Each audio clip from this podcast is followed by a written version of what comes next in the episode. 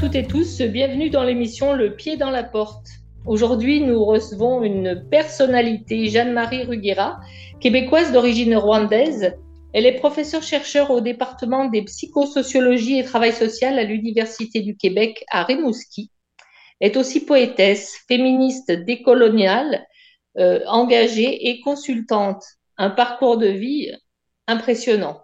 Donc, on en parle dans un instant avec elle. Et pour l'instant, on part en musique. Alors, Mathieu, avec quoi? Nous allons entendre Blick Basie et sa chanson Oh, Mpodol.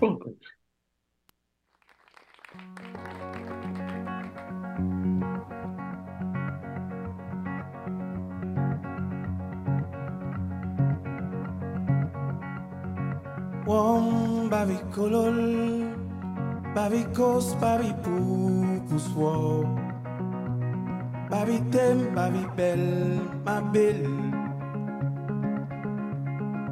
Mwom babi holos, babi pan, babi king as. Babi tem, babi tem, lingen. Nyukini che long imporol, nyukini chol ni yomatai.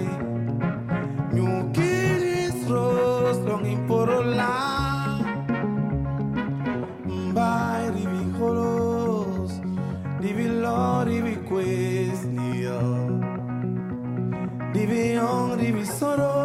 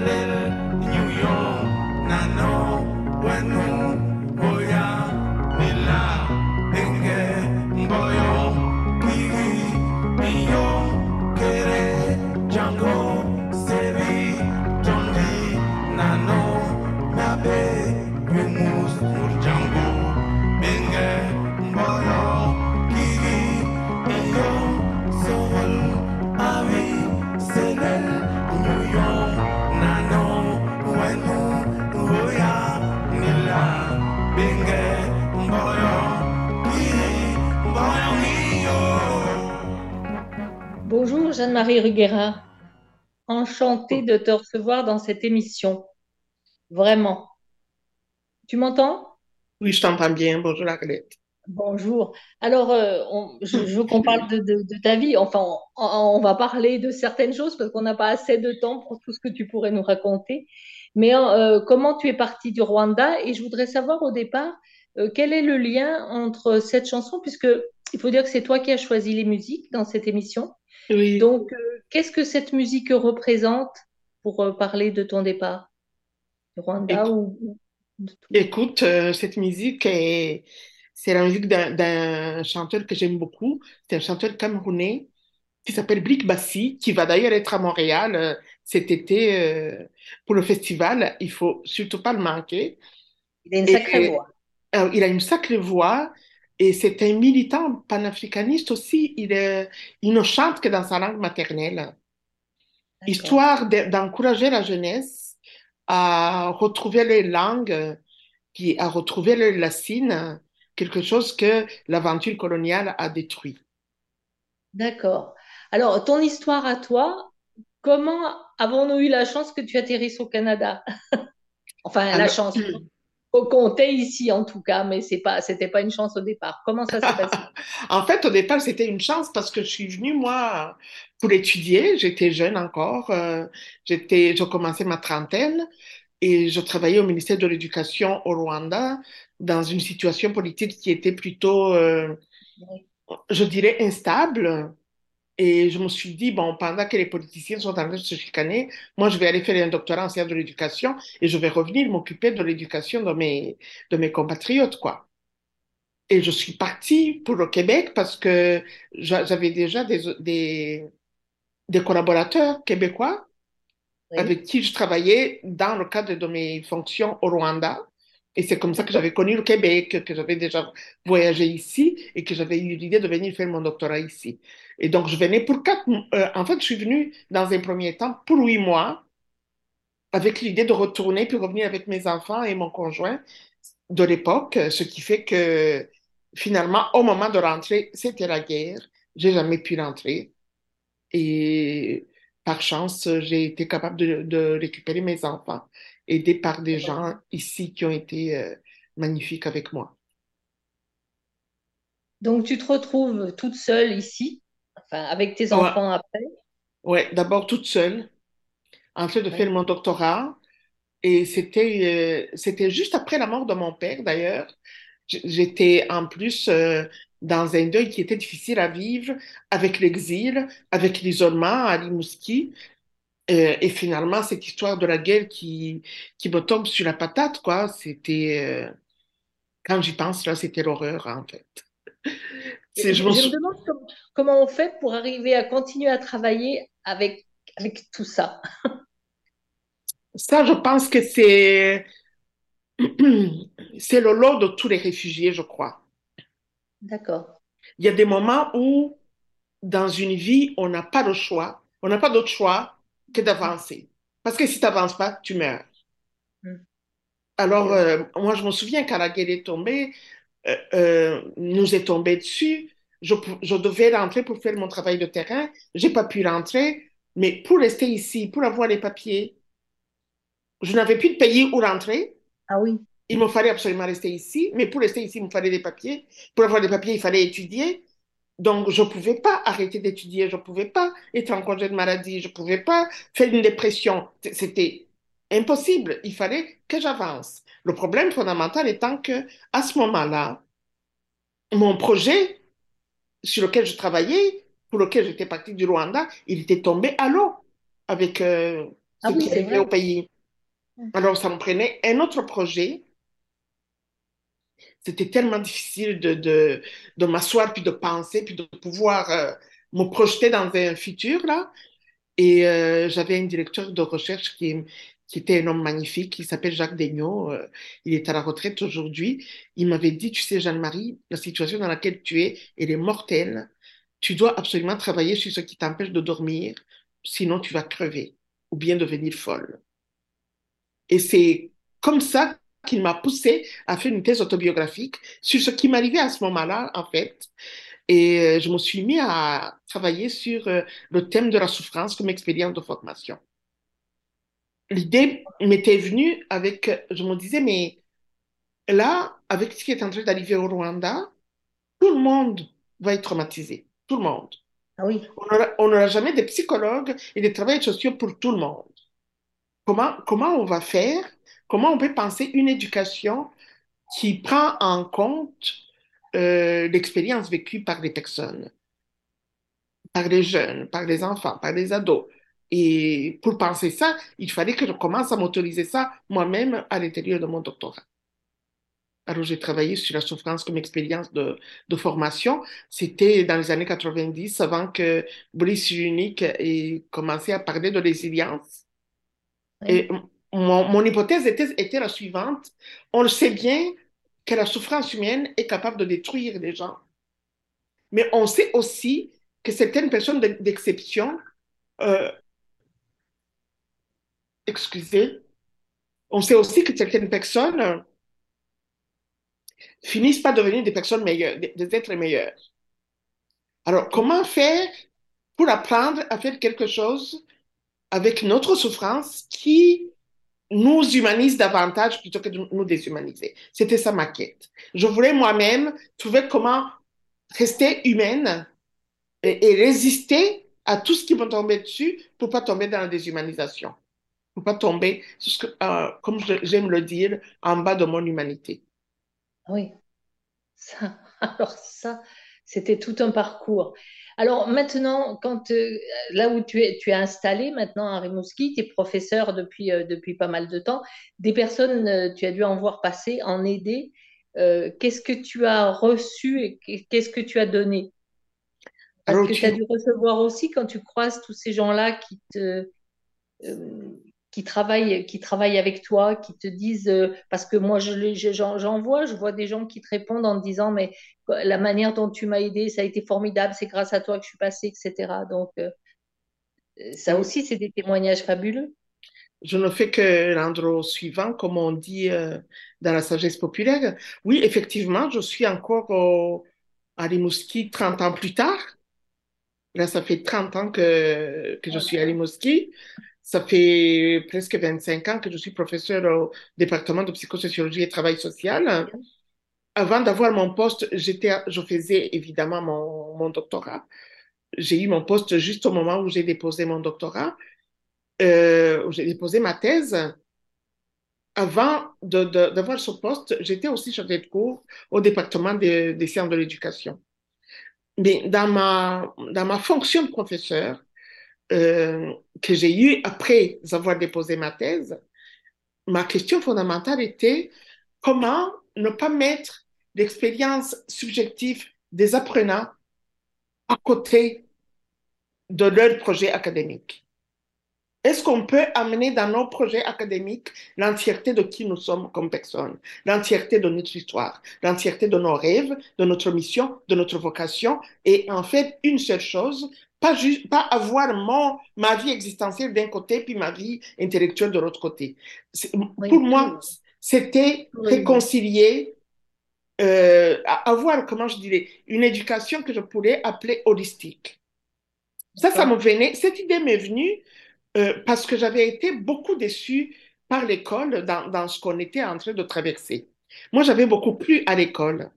Et pendant la guerre du Rwanda, une des choses qui m'a choquée, c'était de me dire que moi, je, suis partie parce que je, luttais pour mettre le maximum d'enfants du Rwanda à l'école. Mais je me rendais compte que ceux qui font la guerre, les chefs d'armée, les vendeurs d'armes, les, fabricants d'armes, les, gens qui font de la géopolitique, tout ce monde-là ont été scolarisés, tout ce monde-là ont étudié. Et c'est quoi cette éducation-là qui nous amène là où nous étions? Et, c'était important pour moi d'imaginer, de, de, de, de chercher une manière de penser l'éducation de façon alternative qui cesse de séparer, de séparer les individus, mais qui, qui ancre dans l'existentialité des personnes les projets éducatifs. C'était important pour moi cette chose-là. Alors, depuis, j'ai, pour le faire moi-même, j'ai travaillé avec les histoires de vie, j'ai travaillé avec les approches biographiques. Euh, j'ai rencontré des gens qui m'ont beaucoup inspiré, qui avaient mis euh, sur table le, réseau des, un mouvement de, des histoires de vie en formation, en recherche et en intervention, et, euh, un réseau auquel j'appartiens encore aujourd'hui. Et ça, ça m'a permis justement d'apprendre à inclure la vie des personnes dans les projets éducatifs et dans nos projets de recherche. Et surtout à donner de, du, de comment je dirais, donner de la valeur à l'expérience vécue réfléchi comme source de connaissances. Alors, ce que, quand tu me demandes, j'aide les gens, non, je ne suis pas sûre que, que je les aide. Ils s'aident eux-mêmes dans les processus éducatifs que nous vivons ensemble. Et euh, c'était important pour moi de, de tester pour voir si ce, ce qui m'avait soutenu dans mon processus doctoral était capable de, de soutenir mes étudiants dans le processus académique. C'était, j'aurais aimé ça, moi, suivre des cours avec toi. Quand je t'entends parler, je, ne sais pas si j'aurais réussi à faire quelque chose, mais j'aurais aimé ça. En tout Ce cas, n'est ce n'est jamais trop tard, hein. Tu peux toujours venir.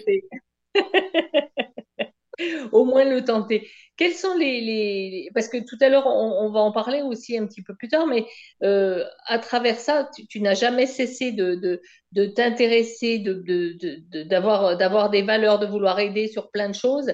Quelles sont les, les femmes, tu es aussi très féministe, quelles sont les femmes qui t'ont inspiré?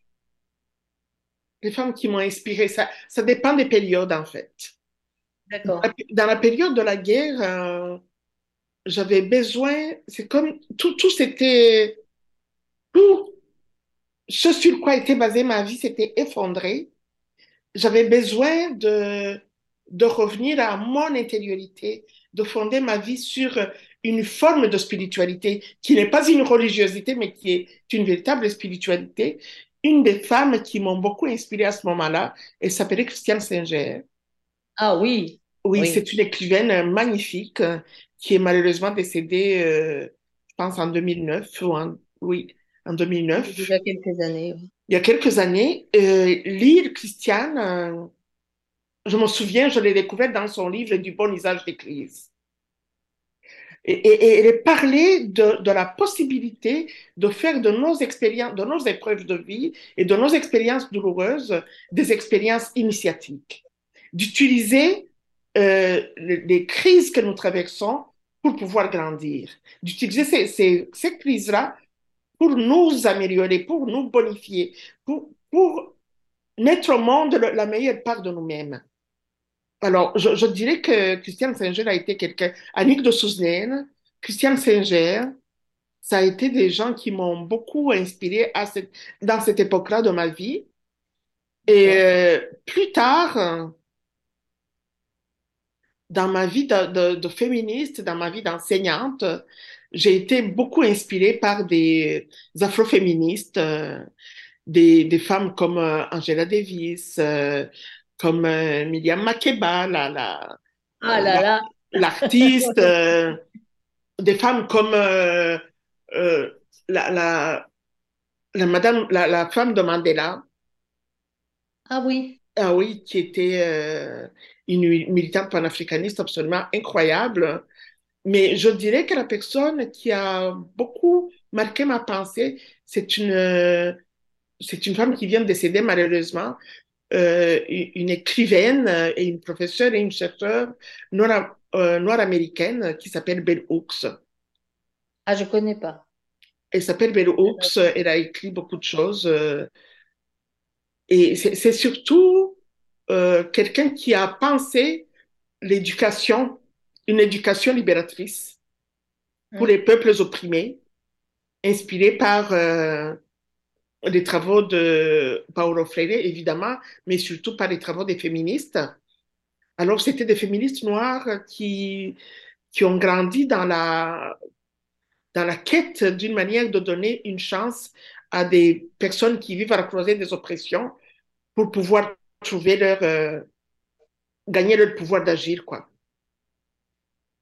Est-ce que ça t'a aidé donc à traverser, à rester à Rimouski, à, à passer à travers tout ce qui s'est, tout ce qui est arrivé dans ta vie? Des, des moins bonnes choses, comme des bonnes Mais, choses aussi? mais tu sais, euh, moi, je pense que toutes les vies sont éprouvées, hein. Je pense que toutes les personnes sont éprouvées et qu'on on fait ce qu'on peut avec les moyens que nous avons. Et moi, je pense que ce qui m'a aidé, c'est, un, d'avoir des enfants et de vouloir qu'ils euh, traversent eux aussi, parce que eux, ils avaient vécu la guerre avec Oui, ça. corps au Rwanda. Et quand ils sont arrivés chez moi, ils étaient déjà euh, traumatisés. Puis je voulais sauver la santé mentale de mes enfants. Je voulais qu'ils grandissent, je voulais qu'ils qu'ils vivent, quoi. On avait déjà perdu beaucoup de monde, beaucoup trop de monde. Je ne voulais pas donner d'autre vie à, no- à la mort, quoi. Ouais. Je, je- je- Quel, c'est quel- ça. quel âge ils avaient quand ils sont venus? Euh, ma fille, elle avait 8 ans et mon garçon avait 4 ans. Ouais. Elle a le temps de voir des choses et d'être traumatisée par. euh, Bah oui, ils avaient vu des, ils avaient Ouais, vu l'horreur alors qu'ils étaient encore trop petits. Alors, ça a été, ma première motivation, c'était ça. Ma deuxième motivation, c'était que je voulais vivre pour tous les nôtres à qui on avait prévu, privé la possibilité de vivre. Mhm. Puis après, je voulais euh, transmettre quelque chose de ce que ce chemin-là m'avait appris. Et, et, je, et je pense que même jusqu'aujourd'hui, c'est, euh, je trouve ça précieux quand je rencontre des gens qui sont dans des grandes épreuves, de pouvoir leur dire, regardez-moi bien dans les yeux, on peut traverser. Si je, si j'ai été capable, toi aussi tu es capable. Oui, on aurait toujours envie de te dire, Ah, mais c'est difficile. Mais en fait, tant qu'on n'a pas essayé, on ne peut pas savoir ce que c'est. Donc, euh, Tu sais, Bob Marley disait ça. Bob Marley disait que l'être humain, c'est un être euh, hyper puissant, mais qui ne le sait pas jusqu'à temps que les épreuves lui prouvent qu'il est capable. c'est ça, c'est vrai. C'est vrai parce qu'avant, on est motivé par la peur. La peur, c'est l'inconnu, donc on ne sait pas ce qui va arriver. Et puis, quand on est devant le fait accompli, euh, quoique euh, toi, tu as vécu des choses qui sont particulièrement difficiles, mais il est vrai qu'on en vit tous, mais à des degrés différents quand même. Oui, mais tu sais, euh, moi, je travaille souvent avec, dans, dans les organisations, quand je fais de la consultation, en recherche ou même en formation, je travaille beaucoup avec les histoires de vie, ce qui fait que j'écoute beaucoup, beaucoup, beaucoup, beaucoup d'histoires. J'ai écouté beaucoup d'histoires. oui, Et euh, malgré les apparences, il y a des gens qui vivent des choses absolument atroces autour de nous.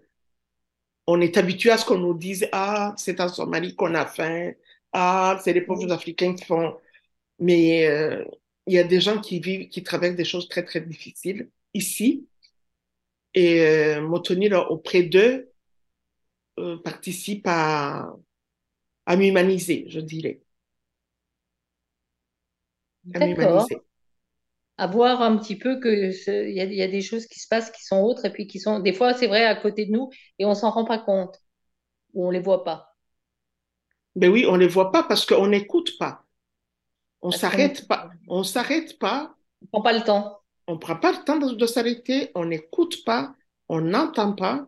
Mais si on prenait le temps de s'arrêter et de parler vraiment avec les gens qui sont à côté de nous, on se rendrait compte. on- si on écoutait, on saurait.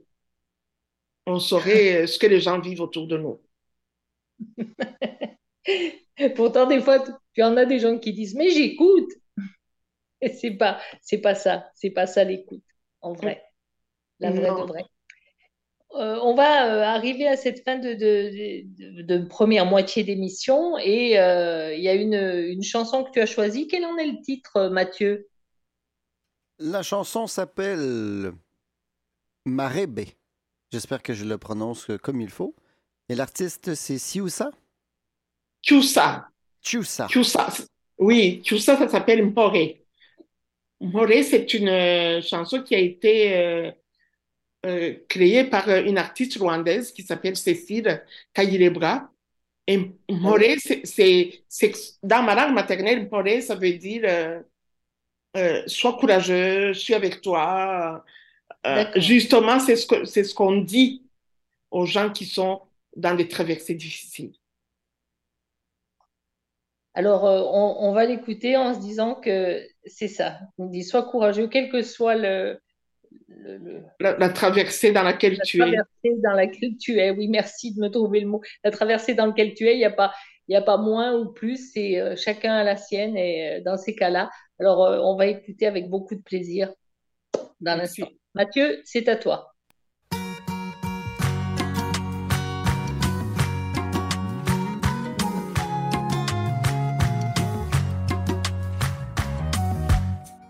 Mareba temba uhamari womuri naramuhonya hagorora ikimero akebutsa ndehe nsendo y'icyo kibibi icyaha mu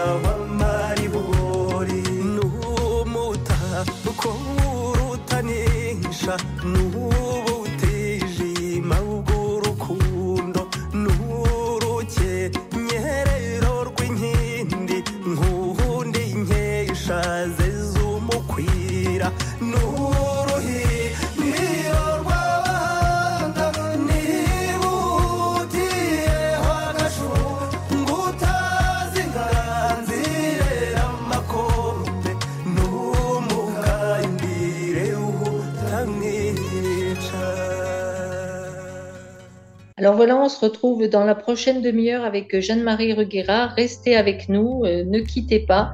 Vous allez voir, il y a encore tout plein plein de choses à dire. N'est-ce pas Mathieu? Oui.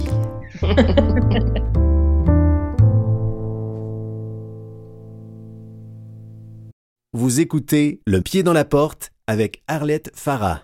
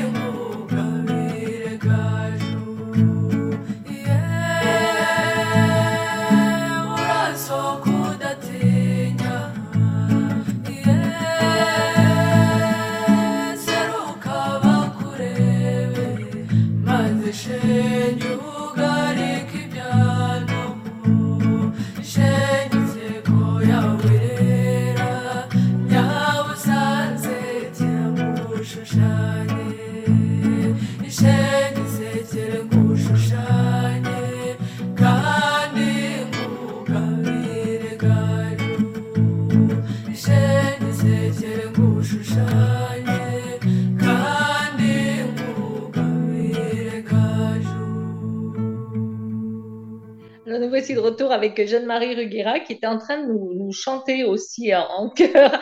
Alors, qu'est- qu'est-ce que c'est cette chanson? Qui sont-elles? Et qu'est-ce que ça, pourquoi ce choix? Alors, euh, j'ai choisi cette chanson-là, comme tu vois, euh, c'est des jeunes femmes euh, rwandaises qui sont en train d'apprendre euh, des, des chansons traditionnelles. D'accord. Parce que, euh, justement, avec l'histoire de, l'histoire de l'Afrique est une histoire coloniale et les, les, les, les, chansons, les danses euh, traditionnelles avaient été oubliées. Puis là, on, on essaye de, de travailler à se souvenir de nos racines. Alors, j'aime beaucoup cette chanson-là, mais j'aime surtout voir ces jeunes femmes-là qui sont presque encore des adolescentes, qui se mettent à chanter de la, de la musique traditionnelle comme faisaient nos ancêtres. Ça me fait beaucoup de bien. Et, et donc, c'est une, c'est une chanson qui, qui valorise la culture et la qualité des femmes de chez nous, la qualité des filles de chez nous. Et en Ouais. plus, ces chansons-là, tu les connais puisque tu étais en train de chanter avec elles. Oui, c'est ça, je les écoute souvent, ce qui fait que ça, ça, tu vois, ça me permet, ça permet à la, à, à la Québécoise de Rimouski de, de vivre un peu son, de calmer sa nostalgie de son pays, quoi.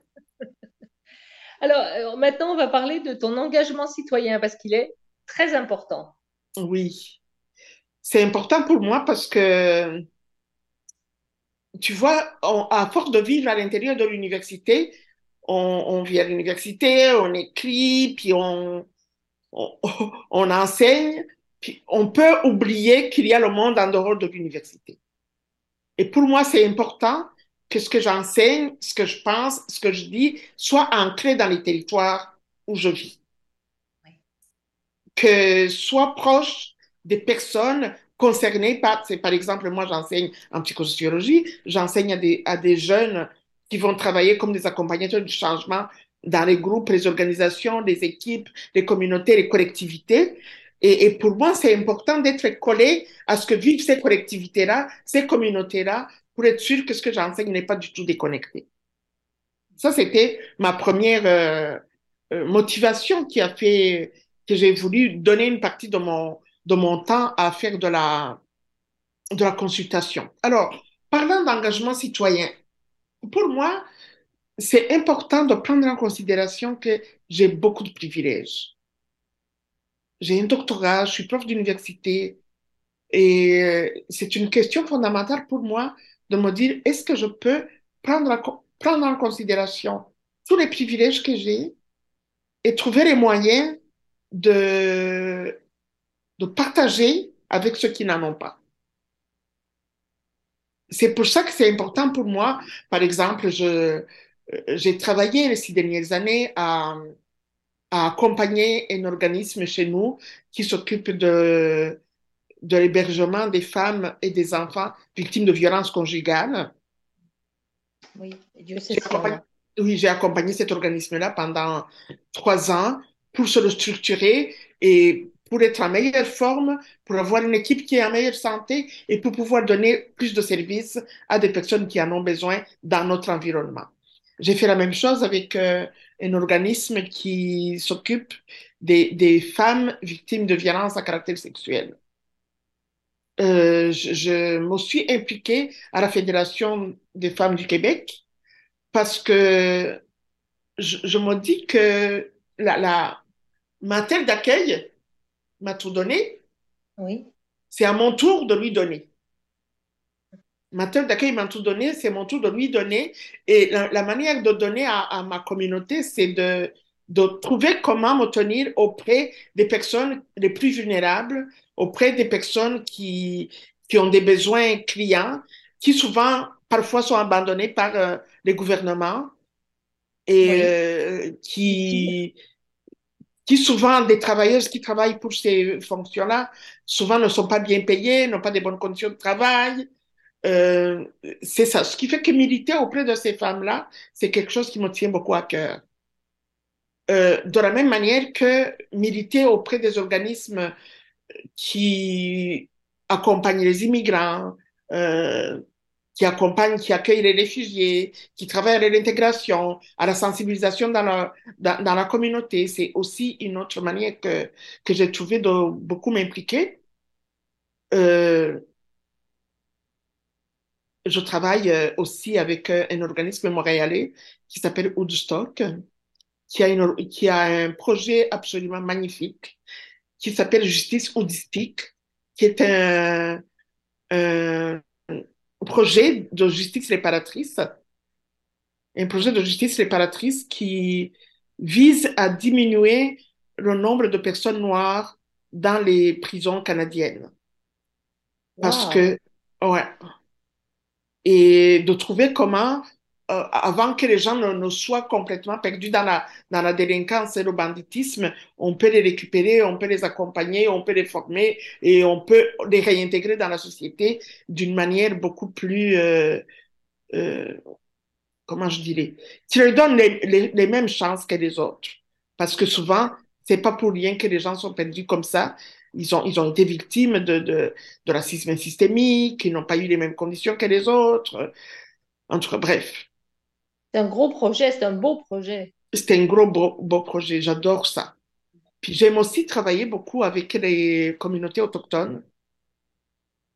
Je, je travaille, j'ai des projets actuellement avec des communautés autochtones qui réfléchissent euh, sur les manières d'autochtoniser les services, de revenir euh, à leurs euh, à leurs valeurs, à leurs croyances, oui, à décoloniser les pratiques, décoloniser les manières de penser, décoloniser les esprits.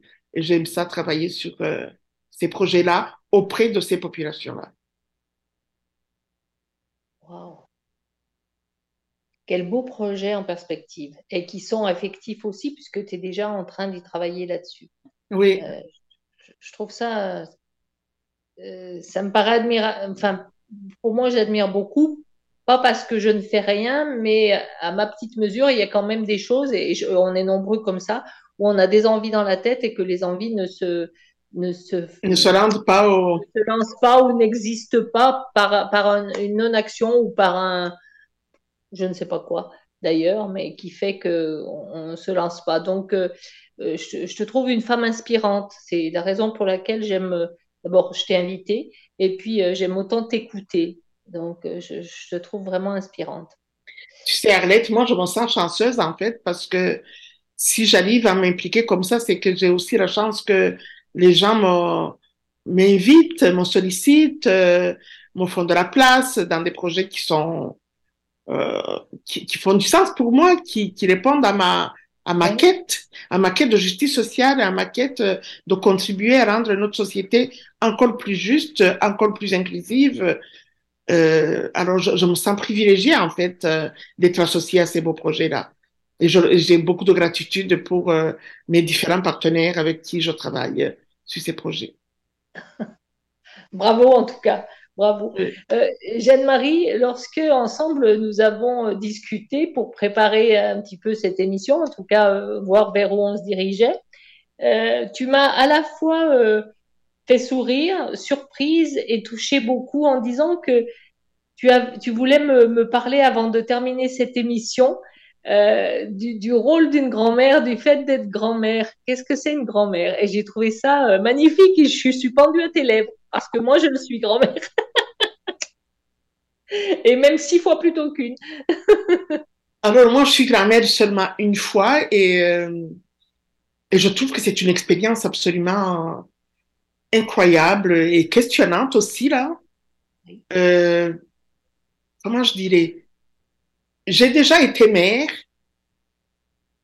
Euh, et être grand-mère, ça me, ça me questionne par rapport à ma posture et par rapport à ma situation dans la lignée. Donc, un, la naissance de, mon- de mon petit-fils m'a fait me sentir prendre du recul. D'accord. Prendre du recul et, et, et me dire, OK, tu sais, c'est comme, je commence à me rapprocher des ancêtres. Oui aussi, il y a aussi ça. je commence à me rapprocher des ancêtres. Et, et la question, c'est c'est quoi la parole juste, le geste juste à ce moment-ci pour la grand-mère que je deviens? C'est c'est pas à moi de changer les couches. C'est pas à moi d'éduquer cet enfant-là. Et quand je regarde ma fille, je me dis, mais elle est plus la mère de l'autre que ma fille, en fait. Oui, Il faut que, il faut que je me positionne comme mère face à une autre mère. Je ne peux plus la, la, la, la considérer comme si c'était juste ma fille. ça Oh. c'est vrai. Je suis une mère face à une autre mère et, et qui est investie dans, totalement investie dans son rôle de mère auprès de son fils. Et, et ça me pose la question, c'est quoi notre rôle comme, comme grand-mère? Et, et moi, je me dis, ben, on a la responsabilité de transmettre. Oui, la responsabilité d'être euh, les gardiennes de l'histoire familiale, Mm. les gardiennes de... Je dis toujours que je suis assise sur les, sur les épaules des géants, nos ancêtres qui nous ont précédés, qu'est-ce qu'ils nous ont légué, qu'est-ce qu'ils nous ont laissé, et comment on veille à ce que ça se rende aux générations qui vont nous suivre. oui, Je trouve vrai. ça important. L'autre chose qui est important, qui me semble important, c'est de, c'est cette capacité de prendre du recul et, et, et de pas, c'est ça, de, de quitter la, la posture de la mère poule pour prendre du recul et laisser ma fille vivre son expérience de mère avec sa famille Oui, c'est vrai. et de, de, de trouver comment avoir une relation signifiante avec mon petit-fils qui est autre que la relation qu'elle a, qu'il a avec ses parents. Il est encore tout jeune. J'ai hâte qu'il commence, il, a- il va avoir quatre ans bientôt là, mais j'ai hâte qu'il commence, à- qu'il commence l'école, qu'il commence à, à parler, qu'on puisse commencer à discuter quoi, pour que je rentre dans cette, euh, dans cet espace de, de, de transmission. Alors, je parlais de, de ce qu'on a hérité de nos ancêtres, d'une part, mais la chose qui me tient à cœur le plus, c'est j'ai besoin d'être une grand-mère vivante, une grand-mère Oh, joyeuse. Oui, une grand-mère euh, qui donne à mon petit-fils l'envie de vivre, Oui. qui, qui, qui incarne la, la puissance d'être vivant, oui. qui incarne euh, l'idée que même s'il y a des épreuves dans la vie, ils, ils sont toujours de passage. Tout passe. Tout Oui. est impermanent.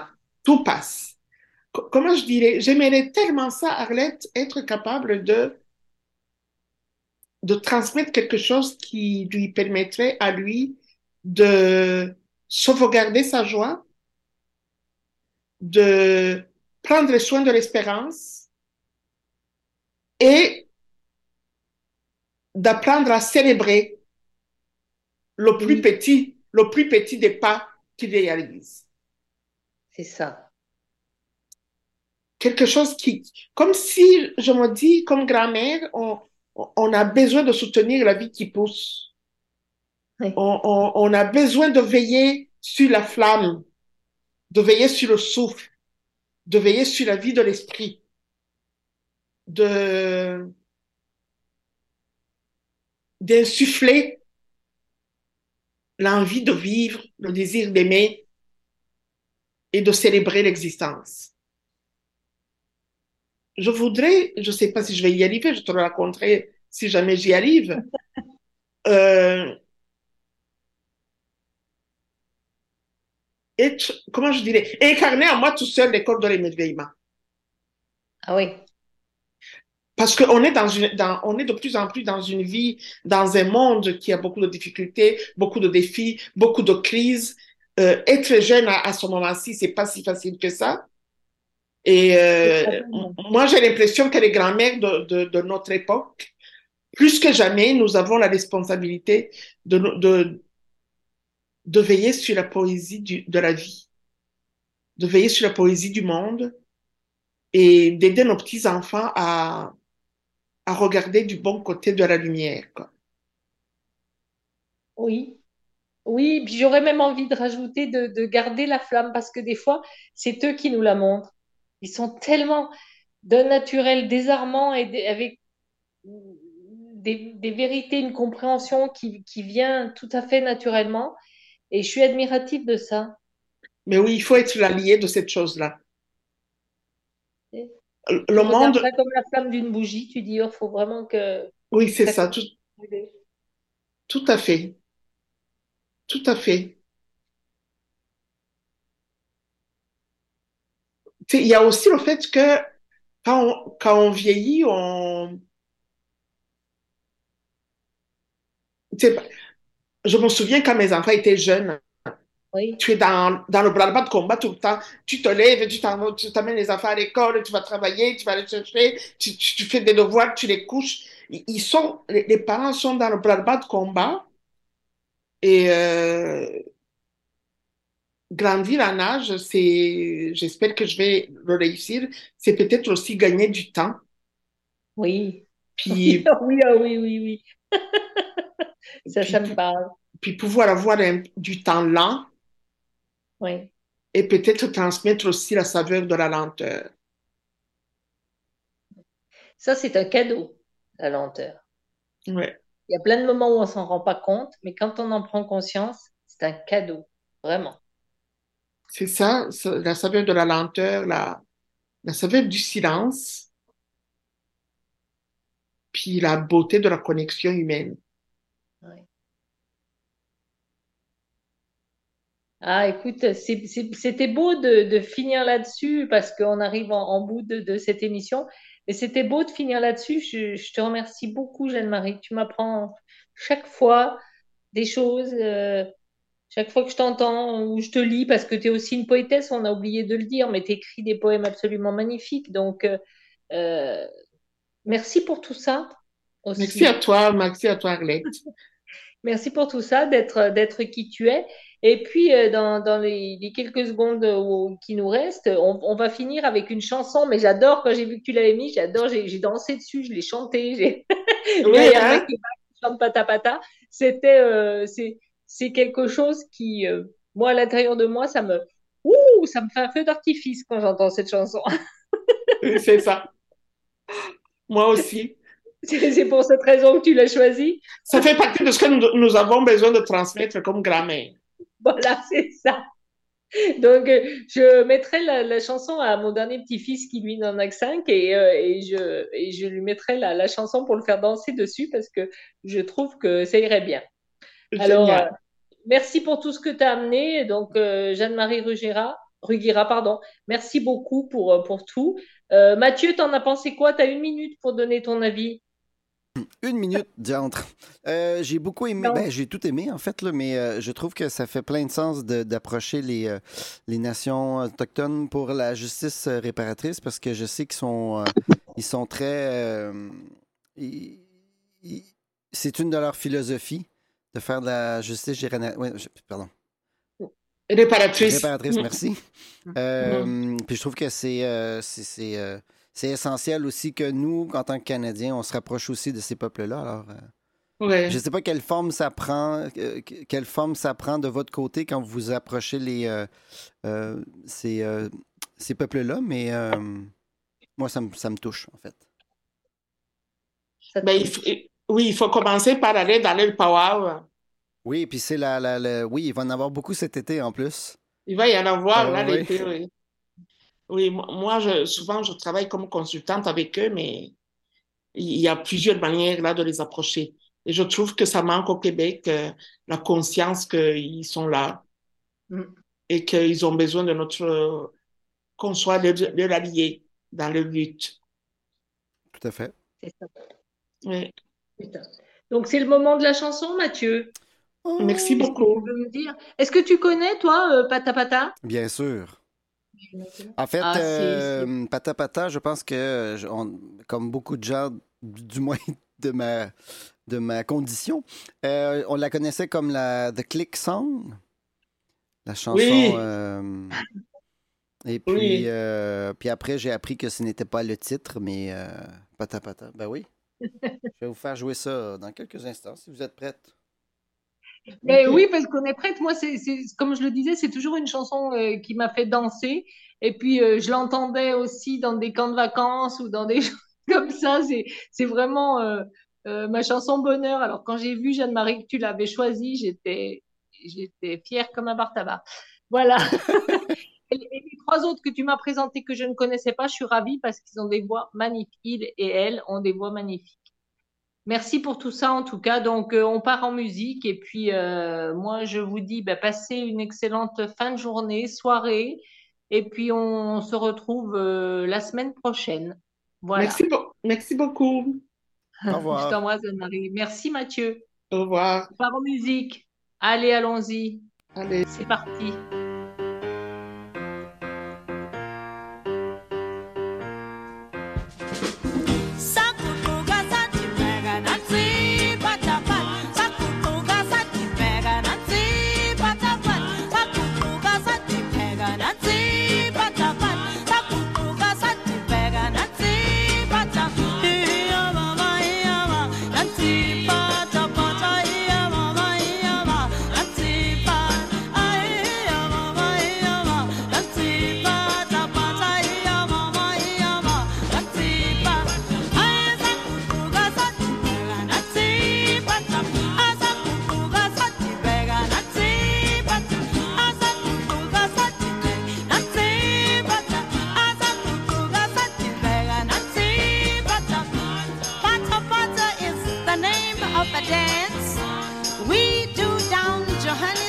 Way, and everybody starts to move.